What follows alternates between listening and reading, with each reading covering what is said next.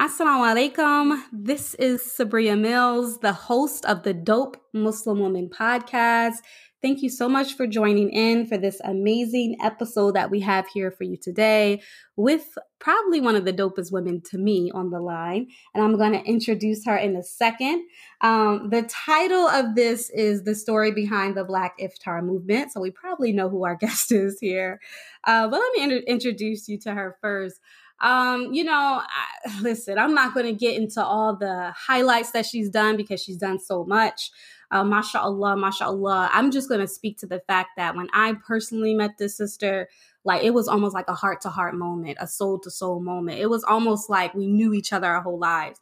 And that's what it's like when you meet very real, genuine people. So, first and foremost, um, this sister is very near and dear to me. I mean, we we far apart, we live far apart, we don't always stay connected, but it, that's my soul sister. I don't care what nobody say. Um, she, mashallah, is definitely um, one of, I think she's one of the founders of the Black Iftar movement.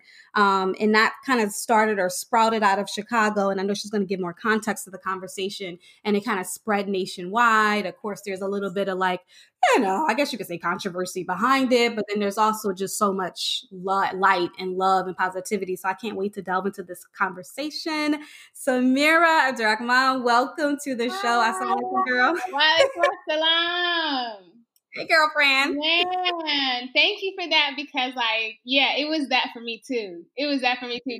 I'm pretty sure within like an hour, I was already like hugging you and like right all, all up on you. And then we just also kind of like there were other similarities that kind of came up in mm-hmm. conversation mm-hmm. when we were talking about our families and like, yeah. and then people yeah. knew, like, you named certain people that I was like, oh, oh, that's who you know. Okay, bet, yeah, yeah family yeah. girl. Okay,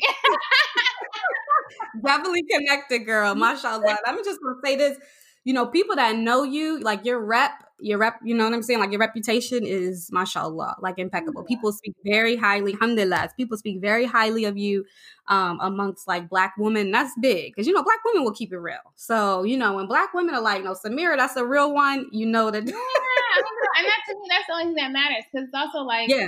I don't need certain people to validate me. You know what I mean? Right. Definitely certain times, right. like I don't, because I know that you come with other people come with a lot of like just stuff values that I don't align mm-hmm. with. You know what I'm saying? Right. Like I don't need their validation. So and, and I think like I, I, care so much about Black Muslim women. I care so much about Black Black Muslims. So and I also know that like it, I mean it is what it is. If people don't have something like positive to say, it just is what it is. You know what I'm saying? Mm-hmm. So. Yeah, for sure, for sure. But Samir, how would you introduce yourself though? How would you introduce oh, yourself? It's so tough. Yeah. Um, I, no. I I say that I'm Samira Rahman, um, creator of Black Iftar. Using the mm-hmm. word creator though, real talk feels weird. You know what I'm saying? Okay. I think that like you yeah. know, it's commonplace in like the culture we are in now. But I feel like in the last five years, and maybe I'm just was naive to it before, didn't catch it before. I only heard creator when it came to like Allah. Mm. you know what I'm saying? But then it just became wow. more like common, like commonplace to be like, oh, this is a creator, we're creatives you know, etc. Yeah. So just kind of seeing how that and and you know, listen, Allah is not pressed about how we like. right, right, right, right. There's no comparison.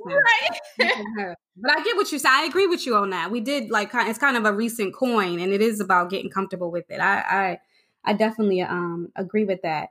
Um, so let's just get into it, girl. First, let's just tell a little bit about. Let's talk about you for a second. Um, when I met you, I was like, oh my gosh, this girl is like, you know, mashallah, you have we hear often like, oh my gosh, you're beautiful, you're beautiful. But mashallah, there's just, just like a, um, there's just a presence you have. And I'm like, mashallah, this woman is just like has this really natural, defined beauty. Um, and I don't mean that in an even superficial way, mashallah. Um, tell us a little bit about, you know, you as a black, beautiful girl from Ethiopia living in America. Let's talk a little bit about that, your background. Yeah, okay. Uh, thank you. Also, Thank you. Um, okay, so I was born and raised in Texas. My family's from Ethiopia, um, and so my parents migrated to the United States um, mm-hmm. in the late late eighties. Um, I grew up in Texas, and I mean, it's just it's crazy because like my parents are the type of people who stuck very close to the deen, and. Mm-hmm. Before I could understand that they were kind of anti-capitalist, Oh. I just thought of like it felt very limiting. It's like, well, how come I can't be, you know, obsessed with clothes and shoes and this and this and that? It's like, no, you need to care about Allah, you need to care about your family, and that's it. And so, mm. um, and I didn't have full context of that as like a young person, right? And especially because like, you know, you go to school, like the things that other kids value are not necessarily, it's, it's more material things. Um, right. and then, you know, and then I grew up and I was like, oh no, they knew exactly what they were talking about. You know what I mean? And like, even to be in this time right now, this quarantine time, it's like, I promise you, there was like a survival instinct that I already had that I never used, mm-hmm. but it felt mm-hmm. like it was rooted in so much of what they taught me. You know what I'm saying? And even like wow. the life that we lived growing up, it was like, okay, this is you know how to what foods you need to cook. You know what foods last a long time. Like this is not a brand new. It didn't feel like brand new territory. Is it uncomfortable? Is it like would I choose it? No, but it's just like there's so much that they kind of instilled in us um, mm-hmm. that was like real like Islam Islamic based and just like to, to shit anti-capitalist to be honest. You know what I mean? And I even said mm they didn't they wanted us to do well in school but they weren't like helicopter parents who were like tell us everything you're doing. Show us every single grade. They were just like you need to be smart. Right Right. Anti capitalist. That's powerful. Yeah, I would definitely classify my parents the same. I have a question though about that. Mm. So you, I mean, the way you, you know, you exude, mashallah, black excellence and mashallah, you, you are absolutely 100% black. But you know, there is sometimes a disconnect, it seems. And again, you know, correct me if I'm wrong. It seems from some individuals that come from Africa, right? Um, I know, and I know you were born here, but just some um, individuals that come from Africa and African Americans or Black people, you know, here in the states that kind of came over generations through slavery. Did you feel a difference growing up um, between the worlds, or no? I definitely want to validate that because it's true, and I okay. say it goes both ways, and I want to say that it's true, and I think okay. that, like, I mean, like alhamdulillah, we're kind of in a space now where there's just kind of like this, like, unfortunately, we kind of just got pushed for everybody to stop stop playing games and be like, listen, you're black. And, yeah. and unfortunately, it took like all these like police killings, right? Mm-hmm. For some people, for some, mm-hmm. not everybody, but for some people. Um, right. let me think about like for my experience. Um, I just so I t- I've talked to you a lot about my older sister, mm-hmm. Yeah. And. I think for for me, she would I just followed her footsteps and kind of like the way that she navigated multiple worlds. So that's like mm-hmm. did have like we went to the masjid, which was like brown and and, and Arab. And then we also like had our Ethiopian community and the Eritrean community. And then mm-hmm. like um I got involved with the African American Muslim community uh like in my teens just because I was like, okay, some of these places not cutting it, so I need to find like, right. like just some of these masjids just not doing what I need them to do. So alhamdulillah, right. I've kind of found um, some space there that was like actually doing something for the community. Um, I think I I don't know what it I think part of it is just like how you grow up and where you grow up. Like there was mm-hmm. some part of me that was kind of given this sense of like, here, you get to pretend like you're not a black person or you get to it made no sense to me. I don't know. It just like I couldn't assimilate if I wanted to.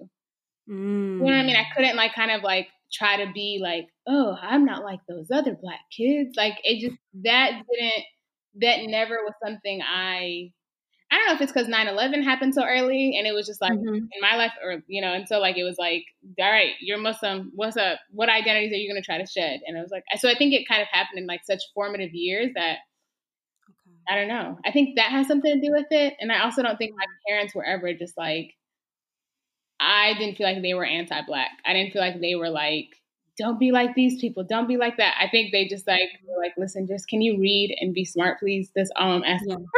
Yeah, yeah, yeah, yeah for but, sure. But I do know uh-huh. that there is that tension that exists. I'm not going to pretend that that mm-hmm. doesn't exist. Um, right. It just wasn't necessarily mine. Nice, nice. I appreciate you shedding some light on that. Um, so let's get into it, girl. Let's talk about um this concept of the black iftar. Ooh. So you know, I know you talked about it a lot. Like when I googled, it's funny because you know sometimes I try to see what's out there on people I have on. Even though I know you, we talked about this a lot, but it's like it was so many articles on you, girl. Like I was like, oh my god, like like crazy. So I know you've said this so many times, but I do um, want to understand the concept of like how did it come about? It spread like fire like what was the thinking behind it? Yeah. Um, and I want to say that like, yeah, there are articles written, but it's like I feel like only black Muslims are getting the story right. You know what I'm saying? I think everybody else is like mm. trying to play a certain angle. And I okay. when I've talked to certain in certain interviews, people try to get me to play the Islamic phobic angle, which is just like, no. yeah. Sorry. Yeah. That's not what I'm on. I love my religion a lot. I think it's smart. it's a very right, smart right, right. religion. Um, and, and it's so funny because then like they won't post those interviews. But I think in general, I feel like only black Muslims get the story right. The, okay. No, and we can talk about this later.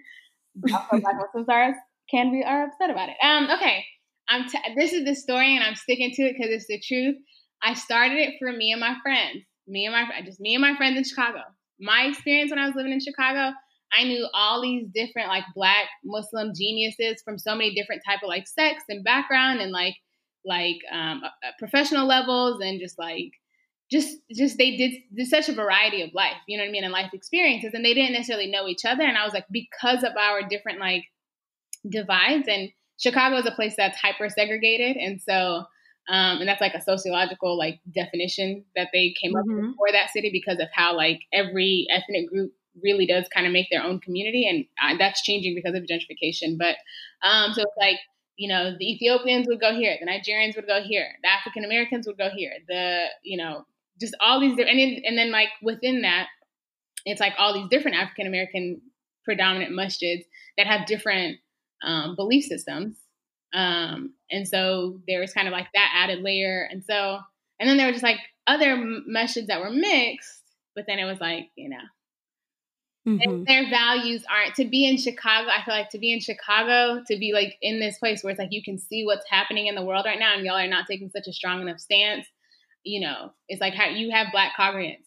What's up? Are you never going to talk about Black Lives Matter? Are you never going to mention like different um like countries in your dua? So um, so it started from just like, I just want me and all my homies. It can't be at a masjid because if I say that it's at this masjid, I've tried it. It's like, you know, when you tell your homies to come with you to a different masjid to pray or something, and then like, they're like, yeah, no, I don't really rock with that masjid.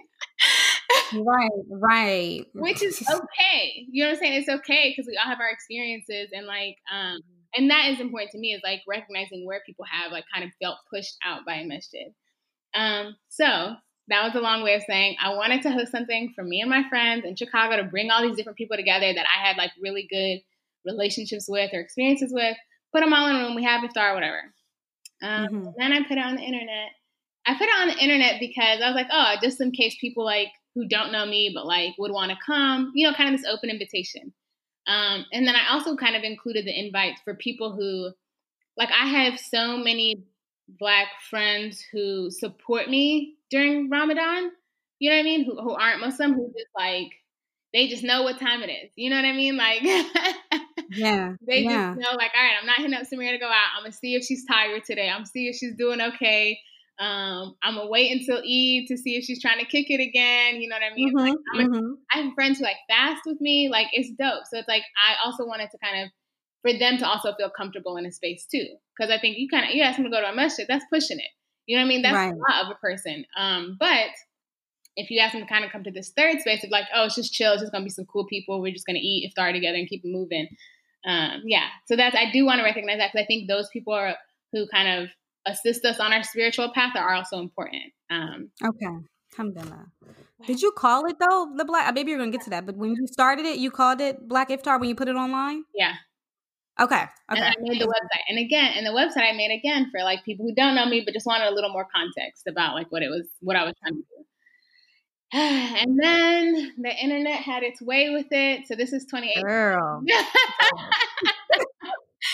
and it's just so funny because I remember going onto Twitter the next day and I saw one of my friends tweeting about like race or whatever. And I was like, oh, I wonder what's got her so upset.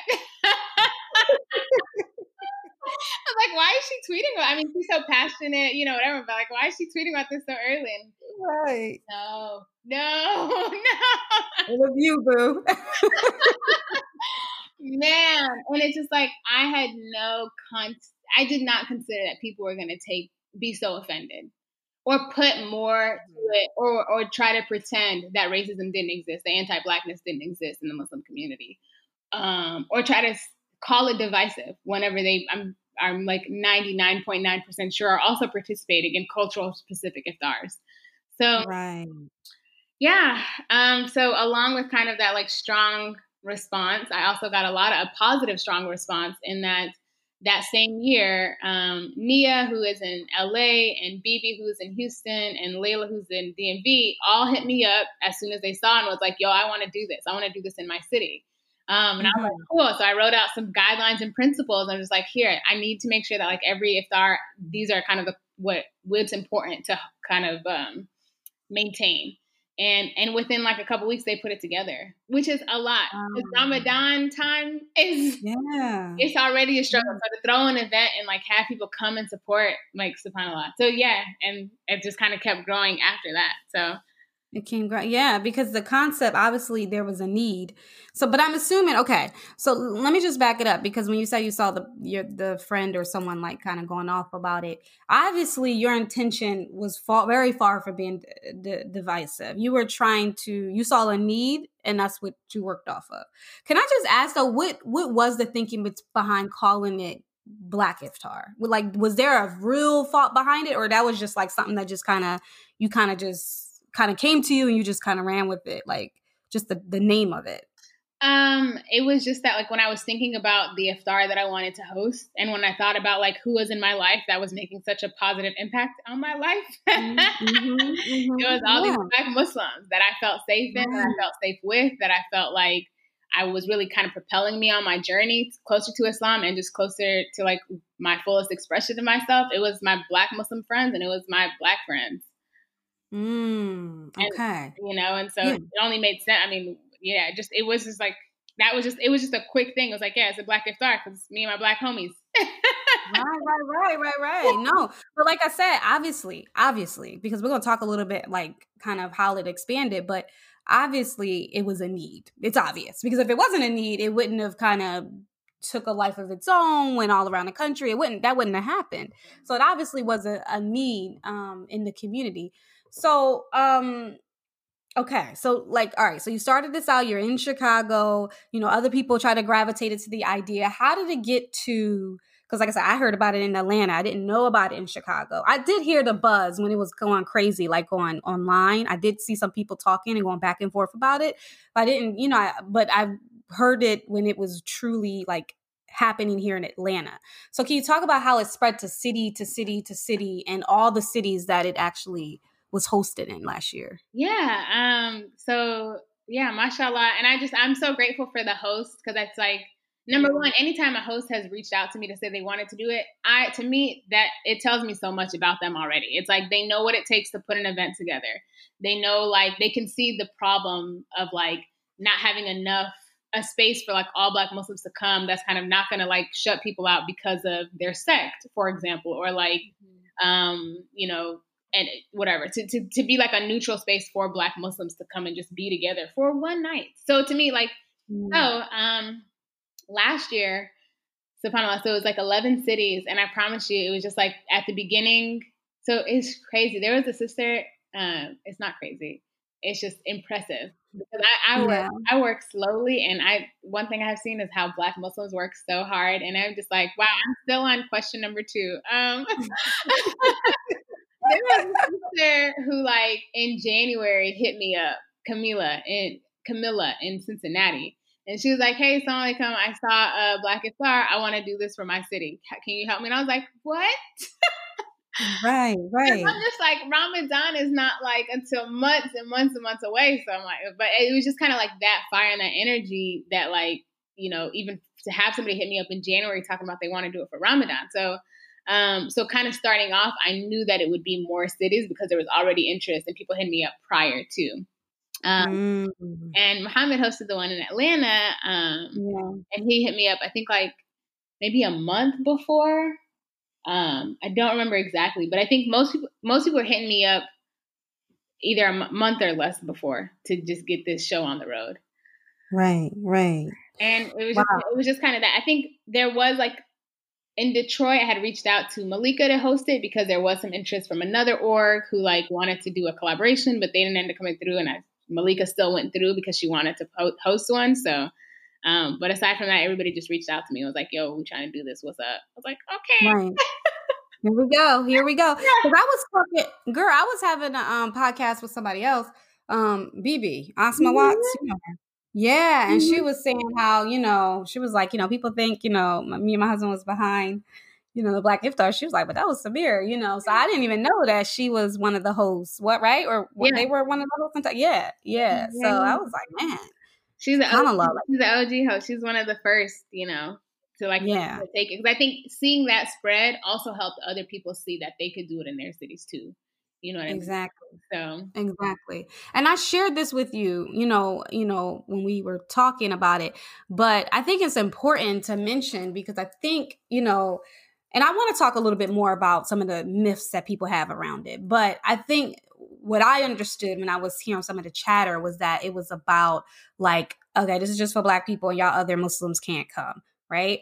But to me, it was about like actually there there was definitely other cultures, ethnicities, and races in the Atlanta Black Iftar, and they were there celebrating Black if, um, excellence, mashallah, and that was and they got it. So it wasn't no question to those individuals that came, but it was like it was like an affair where you could you know exude your your your excellence as a Black person, feel feel just pride and, and honor in who you are with your attire, with your clothes, seeing people you never, that you haven't seen in a while, because, you know, we're all spread out and go to different masjids. It was such a unifying experience. And the fact that we had it in Atlanta, you know, in Morehouse was just so culturally significant. Um, but I want to talk a little bit about that. What are some of the myths that people have about the Black Iftar? so, yeah. number one is that it's divisive. No, number mm-hmm. one is that there's no need for it because yeah. anti-blackness doesn't exist, and so it, this is just extra. Mm. Which mm. I'm like, okay, all right, okay, that's just like a problem in its own. For more, for, and I, I, that's just like my critique with just like Muslims in America in general, and like what they're looking for and the type of satisfaction they're looking for. And it for me, it, it seems like okay, you want like a white man to say that you are an acceptable person in the society. Right. That's what you're you're right. aiming so hard for that that like you're not even recognizing truly with your own eyes what's happening in the world that we live in. Mm-hmm.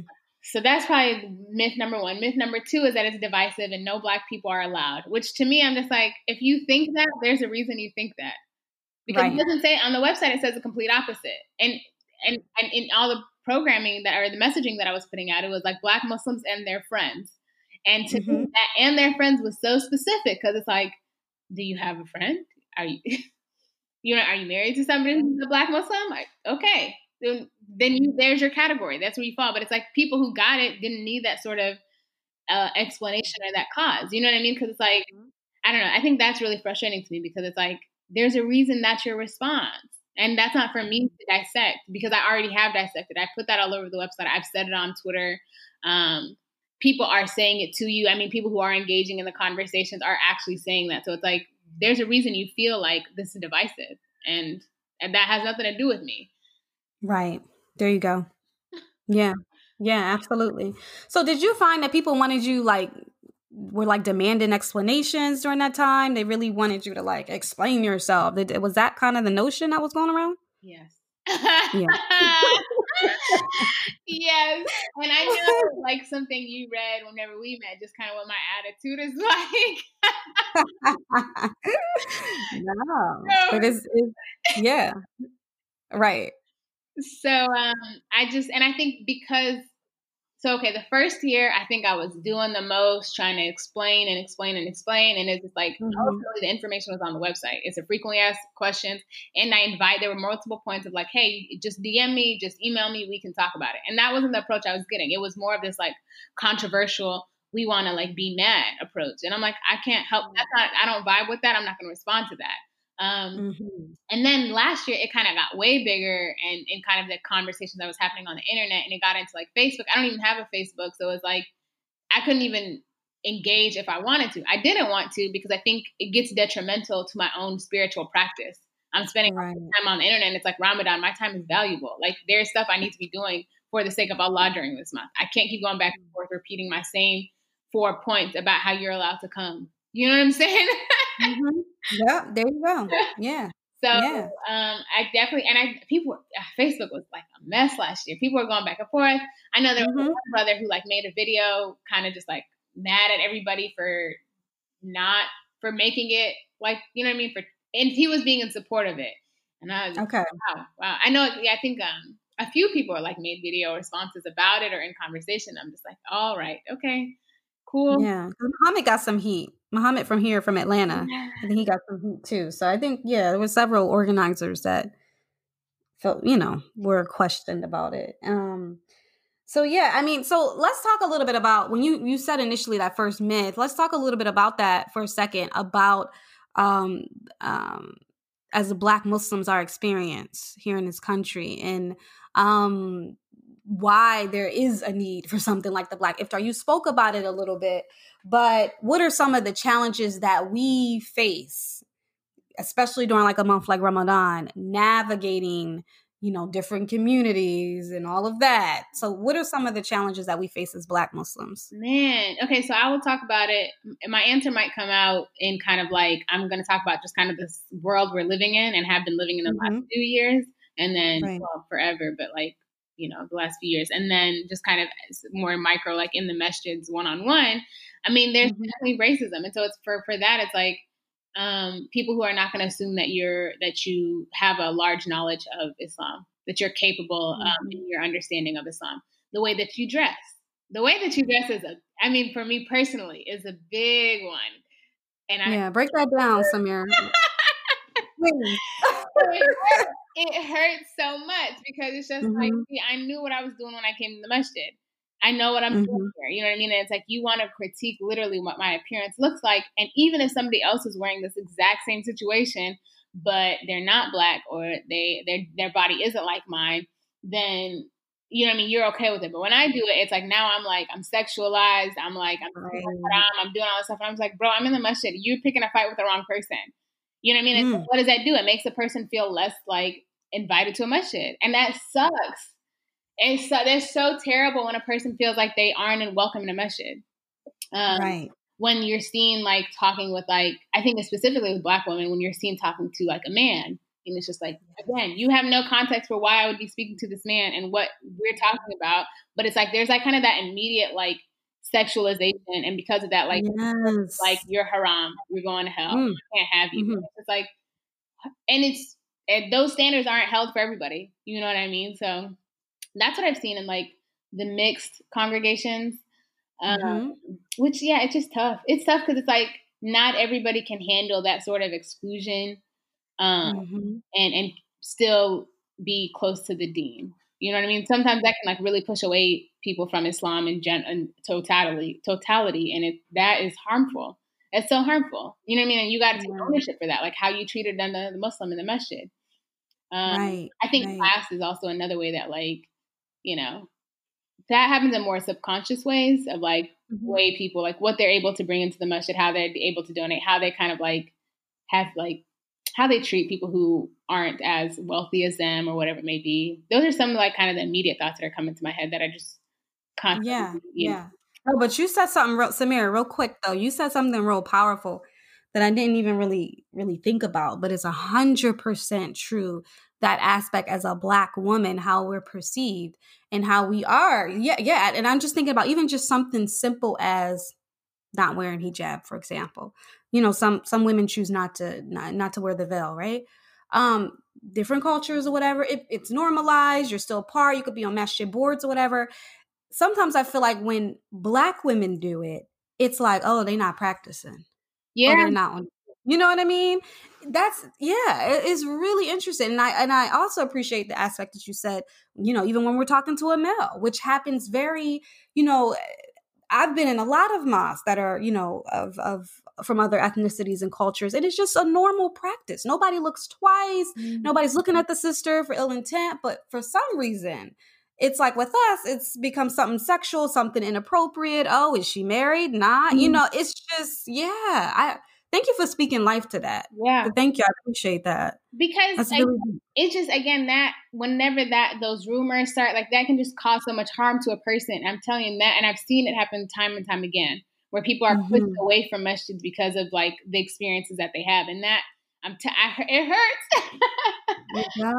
and then I also want to just because it's not just about like when you're in a non-black masjid, but even within black masjids, I mean, there's a, mm-hmm. like different sects and like who believes, like whose kind of path is correct and what the teachings that you should be learning in, and you know the way that different congregant or people in the masjid will be like, oh, I don't go to that masjid because this is what they did and that's wrong, um, or I don't really rock with this because that, and it's just like, okay, but how are we supposed to progress as a people? You know what I mean? Right. And, and and there absolutely is value in certain like ethnic groups having masjids and being able to use languages to be able to communicate to their congregants. But it's like, okay, but we have to like we have to be united. You know what I mean? Because yeah. and and when you're going to be judgmental, and also they can be a little more harmful because there is kind of closer community and closer family. It's like the when rumors spread in kind of those community, it's just it's smaller. You know what I mean? And so it's like everybody mm-hmm. hears it, everybody you know, can kind of contribute to like the attacks on a person. And it's like, again, another way that people get pushed out. And it's like, we're so, we get so caught up in like the community part of it that it's like, we not even recognizing that like what Allah is asking of us. And it's none of this, mm-hmm. none of these games that people are playing. Right, right. So there's a significance in that third space that you create, that you created, like having that third space.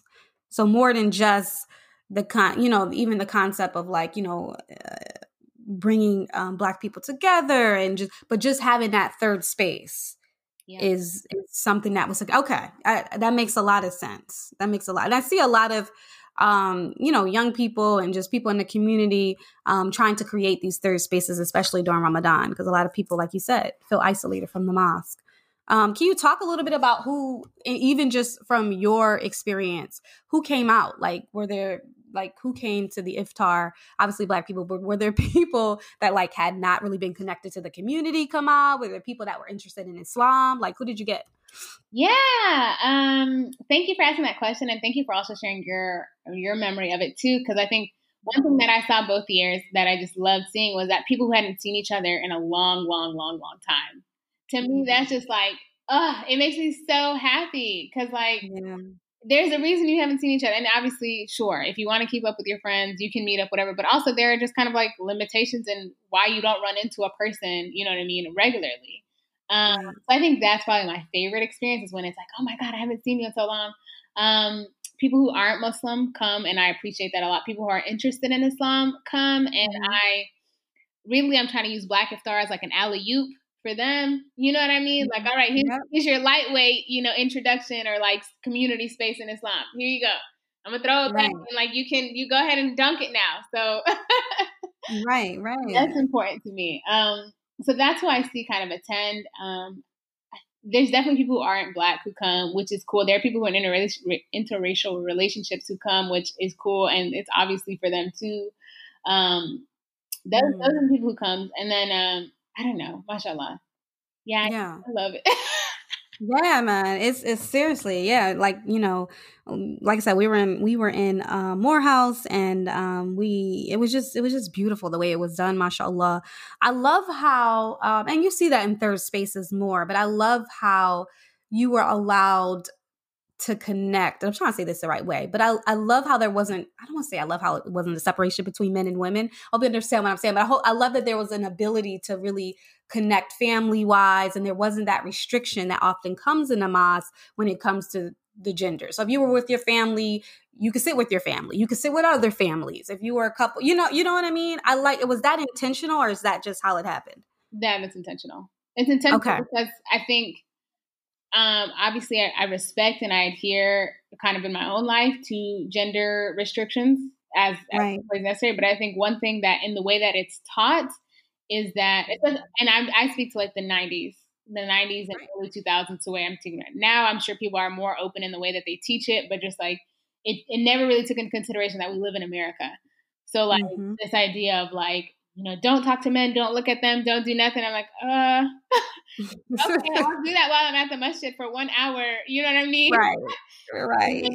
like practical tools for what happens, um, you know, once I leave, when I go to school, you know what I mean? When I go into the workplace. And I think we figure it out, right? You figure out ways to mm-hmm. have that balance. And, and obviously you have to hold value for those, those teachings. Um, but I think that like, one thing I found, I find always in like particularly in African American masjids, is that there's not this like fear that like saying hi to your family or being with your family is going to instantly lead you into like this haram path. I think, right. all, I think African American masjids do that the best uh, across right. any masjids that I've. I've been to. I love that. Right, right. I would agree with that. You're right. Where the the allowance to kind of be with your family in the masjid is, you know, it's it's a norm. Whereas, you know, other places not not so much. And also what I appreciate is just the allowance for dialogue. Like even I was looking at, I think it was an article on BuzzFeed, and I was looking at the picture that they captured, which is pretty a famous picture that kind of got spread mm-hmm. around a lot. You know what picture I'm talking about, right? yeah. Yeah. So it's like you and your girlfriend, y'all real sitting intimate. I'm just looking at it now. Y'all really intimate together, and you kind of leaned over, and his brother's kind of obviously he's kind of spitting fire. There's another brother across from him in the kind of back silhouette. There's two sisters talking. There's another brother aside them. It's like it's cultivating this dialogue between you know, friends between male and female. And this is just what I think when I think of this, I'm like, SubhanAllah, this is what our community needs. Yeah. This is the type of healing that we need. So yeah, mashallah, that's that's extremely powerful, Samira. Um, can you give some context to the picture though? Because I think yeah. that's been spread around. Yeah. yeah. Um, that like um part of it again is just like, okay, what are we valuing here? We're valuing community. We're valuing people mm. together and like honoring our space for like kind of our own like as we all walk towards like you know serving Allah like that's important and it's like I don't know I think that gets lost and it's like okay don't talk to this brother. You have here's the women's space only talk to these women and it's like okay but like what if they don't really rock with me? You know what I mean? And that happens and it's okay when it happens but it's also like you can't really build relationships like that and and with obviously we should adhere to like Islamic principles but mm-hmm. so those are all my homies um, that's Aaliyah. Okay. That's Aaliyah. She's sitting. That's the woman who's sitting next to me, and then that's Aziz. Um, to be completely honest, he was probably saying something crazy. he was probably getting ready to tell a joke or something, or or I don't remember exactly, but uh, it could be the chance that he was saying something so genius and telling yeah. to do something. Um, which by my expression, it looks like, oh, okay, hold on he might be actually saying something real. Um, right, right. So, um, Especially the way your friend is leaned over. It's like, what's up? Yeah. yeah. So um, we did have, and I think also just like I wanted to just I wanted to pay attention to what's real. Like if we know that we have these friendships, mm. let's just acknowledge that and not pretend when we get into the space that we don't know each other and that we're going to spit two words to each other and keep it moving because yeah. because why do that? You know i mean you can't again you can't really build a long lasting community. Then you just kind of have this like very um, surface level relationship with the people in your community.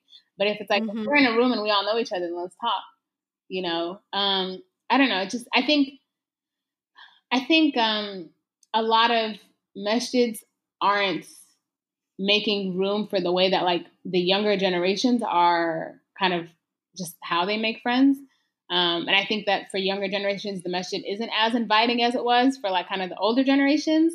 And that's, that's scary for me to see. I don't mm-hmm. like necessarily hearing that or seeing that because like it just hurts. It hurts. You know what I mean? When I see my friends, you know, that are younger than me that are just like not really rocking with the masjid because I'm just like, oh no, no. yep. Yep. We need that. And it's like, mm-hmm. okay, well here, here's the starting point. Well, let's just act let's just be real about what our experiences are. We know each other. What's up? You know? Mm-hmm. So, and yeah. I think that's how you, and I think for me, like, I was just so happy to see different people at different, like, stages in their life be able to talk to each other. That was mm-hmm. important for me because I'm just like, okay, like, here's some, here's just a communication that you can have with another person. Might just be this one night for the rest of the year, but like, hopefully that does something for you. You know what I mean? Yeah, yeah, for sure. And did I'm just asking, girl, um, which I'm sure it, it did happen, but did some did any marriages come out of the Black Girl, I don't know, but I'm so I'm just waiting. I'm waiting because I'm like y'all need to tell me because I'm surprised. Waiting for the invitation. Listen, I thought Atlanta was popping, so yeah. Um, I don't know. It's very possible that that happened I know, at Atlanta. I'm also like, what's up? Tell me. I need to know. And what's important? Because I, I think it's important. Something you and I talked about is just like the ways that Black Muslims get married. You know what I mean? Mm-hmm. Like we don't necessarily have kind of that such a strict kind of a uh, order in the way that like other communities do. You know what I mean? Where they pass profiles back and forth. They do a lot of the matchmaking. Like there's this deep investment right. in relationships um, or right. getting people married. Um, so I mean, there's a little bit of that in the intention of just like, okay, here's how you meet other Black Muslims, so you don't have to feel like there are no Black Muslims. Um, but I, yep. I, I have the same question. okay. Okay. We're gonna find out. Hopefully, people that listen, if you know anybody that, because we, you know, it is important though because when you talk about, um, you know, cultivating community, you know that that's a huge part of it. The marriage and the family life and all of that, and there's a lot of you know, healing. We talk about that uh, this topic a lot on the podcast. There's a lot of healing that needs to happen between the black woman and the black man, you mm-hmm. know, and um and just and, and when I look at this picture, that that's what it, even though I know you say he might be light or whatever, but that's what it speaks to me. It's like that's that's healing, healing that starts from dialogue and conversation. You know, you know, get people married, keep them married. They have a home base, they have a community, they have people around them that's rooting for them. Like that's real. So that's powerful, Samira. Man, what you're doing. Girl. Thank you. Alhamdulillah. but girl, I wanted to um I wanted to talk about something a little bit off the topic of Black Iftar, but you know, I think it's important equally important. You know, when I like I said, when I met you, you know, there was okay, I'm gonna share something. Don't get mad. Um, but you know, when I when you came in first and foremost, you kind of was like you know, I don't know. You kind of was, first of all, you're very confident, but then you also kind of had a thing of like, I'm not here for any foolishness. Like you kind of had that with you, right? Like, you know, I'm just, you know, this is, I'm, I'm here, but I don't, I don't want to deal with any um, foolishness. And that really struck me. And it wasn't in a, you know, ill intent way or a way that was like, oh, she had the energy, but it just exuded confidence and also it exuded like you you know where you stand, you know what your values are, and you're uncompromising. Um, that's what I got initially before I, we even got into conversation. So I wanted to talk a little bit about that because I think it's important um, as Muslim women, um, as women of color, um, as far as our we're noted for being strong. You know, we're noted for all that strength.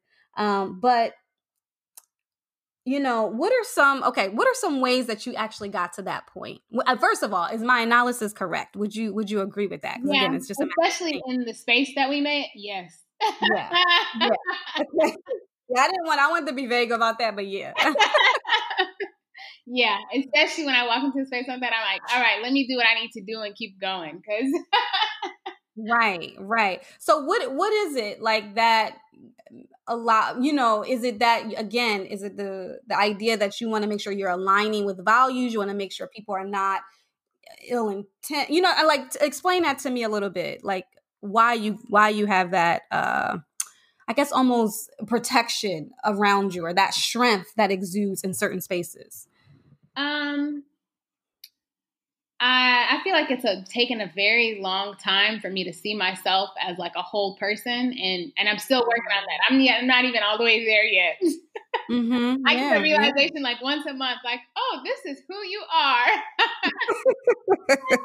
and then 28 days again. You know, it's like, oh wait, what? You know, and but I think it's taken me a very very long time, and I think part of that is like being around people who don't necessarily also see themselves as who they are, as who they fully mm. are, and and and then also like so they can't see you as who you fully are. So it's like you're all. It's just I feel like I was just around a bunch of people who are always compromising themselves one way or another, right? Mm. I think um I think once I started to figure out, once I started to make friends who were just like, no, you're the shit. Like we believe in you. You're smart. Mm. You know, these things are true about you. You don't have to keep tripping on yourself every single time. Like it's true about you, you know. And so I think believing in like who I actually am, what my strengths are, what my weaknesses are, you know, where mm-hmm. I fall short, like, and not trying to, you know, have a blind eye to that and not trying to pretend that those parts don't exist either. And just like really being unapologetic in that presentation. And then also just realizing, okay, where, where, what I don't have, Allah chose those for that to be a test for me. What I do have, Allah chose gave that as a gift for me. So it's like to kind of shortchange myself you know what I mean? Mm. So like that's mm. disrespecting Allah no matter what. You know what I mean? So I think right. I think when I kind of walk into spaces, it's just like, listen, I know you're you're gonna see that I'm a woman. You're gonna see that I'm a black woman. That I'm Muslim. You're gonna want me to be demure. You're gonna want me to like be polite and like soft and like make room for you. But listen, I'm here. I ain't got I ain't got time for all that. I'm here. You're on my time now. right. Yes, that's exactly that's exactly what what was there. What are some tips for women that are not quite there um, to kind of get there though? Like, Ooh, what are some things where women? Yeah, it's clear. But what's coming to me is like, don't take life for granted. Um, okay. And I think that like when you when you shortchange yourself and when you um, when you bend for people and you in ways that you don't want to bend in and ways that you want to protect other people in, you're like just you're doing a disservice to yourself. Um, mm-hmm. For sure, I think something that helps is just like recognizing what your strengths are and recognizing what your weaknesses are. Both of those things are important. You have to know, like, I mean, that's everybody has both. You know what I'm saying? Even though it looks like, oh, this person is just like they got everything together. It's mm-hmm. not they're they have weaknesses. And can they afford for other people to do those things? Sure. and right. so your reality, maybe not right now. Inshallah it'll get to there. But I think again, like you have to recognize both of those because like Allah created you that way for a reason. Um mm-hmm. and mm. then mm. I think just being unapologetic about it because it's like yeah. you can pretend, you can front, you can make room, you can make, you know, you can appease people, but it's like the more you do that, you're just like you're just like my earlier. My first one was just like you're coming back to like taking life for granted. So it's like mm. be unapologetic in what Allah has presented for you, and be right. grateful for it. That's just what it is. So I think, and then I think that's when you start to kind of attract people who are like like-minded and who are also like, okay, I see what your strengths are. Here is my strengths. I see what your weaknesses are. Here are my weaknesses, and like you can kind of attract people from that kind of space instead of like a you know oh will you make a will you make appeasements for me you know will you um are you gonna just like hold all this space for me and i don't need to hold space for you you know and it's like then you kind of mm. find yourself in an unfulfilling space so that's what i would say is just just recognize it be grateful for it you know and just be unapologetic about it yeah yeah there you go right there that's um now that's advice that you really we really need to ponder about and think about, um, especially as we how we show up in spaces and um, you know how we're even treated in spaces. You're right. We do often bend and make space for others and that's not always returned you know what i mean like and it's almost like um through that process there's some compromising of ourselves right there's there's there's that process too that doesn't feel too good at the end of it so um, yeah, I appreciate that, Samir. Well, you know, we we're kind of at the end of this, girlfriend, but um, you know, I'm, I appreciate you being so candid, you being so authentic, honest. You know, just kind of bearing it all and sharing um, with me. I know people will benefit from it. I know I personally benefited from your story. Um, I really did because I'm just like, because to be honest with you, Samir, I'm gonna be be real with you. For me, until probably I started this podcast, I was even in the things that I did. Like we met talking about civil engagement, right? I only was okay with doing things that people would that everybody would be like, "Oh, okay that's good. That's nice. Where nobody would have a negative opinion about, right? So, like, you know, I am truly passionate about children with disabilities. That's truly my passion, but it's also a very comfortable one, right? Like, nobody's really gonna argue. you get what I'm saying? Yes. So it's like I had to recognize that. That's why I actually started this, even though it's this is like one of my weaknesses is actually doing podcast interviewing people. But I actually started it started it because I was I was honestly really inspired by you because I'm like, man, she did something that she kind of knew. I mean, maybe you didn't, but I'm like, you had to know a little bit that it would be a little bit of heat. I swear you know what I mean? Like, even when the heat I had, came, I had no. Idea. You didn't know. I swear to God, I had no idea. You had, you had no idea. I swear to God, wallahi, like I had no idea, and it just is what it is. And it's like, okay, but I also know that like that happens anyway, so it's like I didn't expect it. Right. But I feel, right. I feel you. But you didn't fold though. Like when it came, when the heat came, you you didn't back out, right? I mean, you may have wanted to, but you didn't. Would you agree? Right? Yes. Yeah. Yeah. yeah. Okay. but anyway, when I saw girl, y'all know why you be humble. When, when I saw that, I was like, man, like that's the journey kind of that I'm on. Like, you know, it's nice to have your passions and pour it out in the world, but you know, it's like you want to be unapologetic with who you truly are, right? You want to you want to be more in tune with with uh, with yourself. So again, Samira, I just wanted to say like I'm really trying to say thank you, girl, for inspiring me. I appreciate you. Sabria, thank you. And you I mean, you saying podcast are your weakness, dude, you did a great job. And listen, I think a good interviewer is like, because you know, sometimes you be on podcasts and it's like, hello, can you you're doing a great. I loved it. I loved our back and forth. Thank you, Samira. I know you're so sweet. Thank you, girl. I'm trying, but but again, I wanted to just thank Samira. Um, Samira, I know that. Oh, I had a question. Like, it's this is like a virtual Ramadan. What's what's happening with the Black Iftar? Iftar. Man, um, I'm gonna keep it hundred because it's you and your yeah. community. I am still in the works of finding and putting all those details out. And this is okay. our conversations on Saturday. Ramadan starts on Wednesday night. So, uh, in yeah. Samira fashion, I'm gonna procrastinate and push my way through it. Um, I definitely want to push out content and, and, do some virtual iftars with some different speakers just to kind of keep mm. connected, inshallah. Mm-hmm. I don't know what's going to work. And I think that's what's holding me back is I don't know what's going to work. So inshallah, right. whatever can be of the benefit to the most people of like high benefit, you know, and serve Allah, yeah. I want that to be a to think. So I'm figuring it out, inshallah.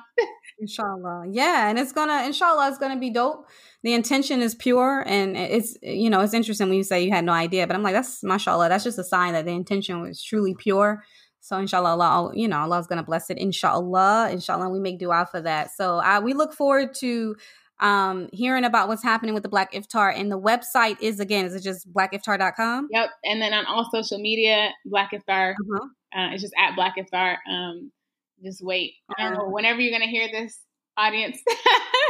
Yeah right. No, no, no. It'll, be, closer to Ramadan and maybe even, yeah. So, okay, cool. So, everybody, please, and I'll drop the details um, under the description of the podcast, but please make sure that you stay um, in tune to what's going on with the Black Iftar. And um, inshallah, we know we can't wait, is one of the heartbreaks of this Ramadan, but we okay. We accept the qadr of Allah, but that we won't have it, you know, in person at least. But we hopefully we can have some connections this Ramadan with you guys, inshallah.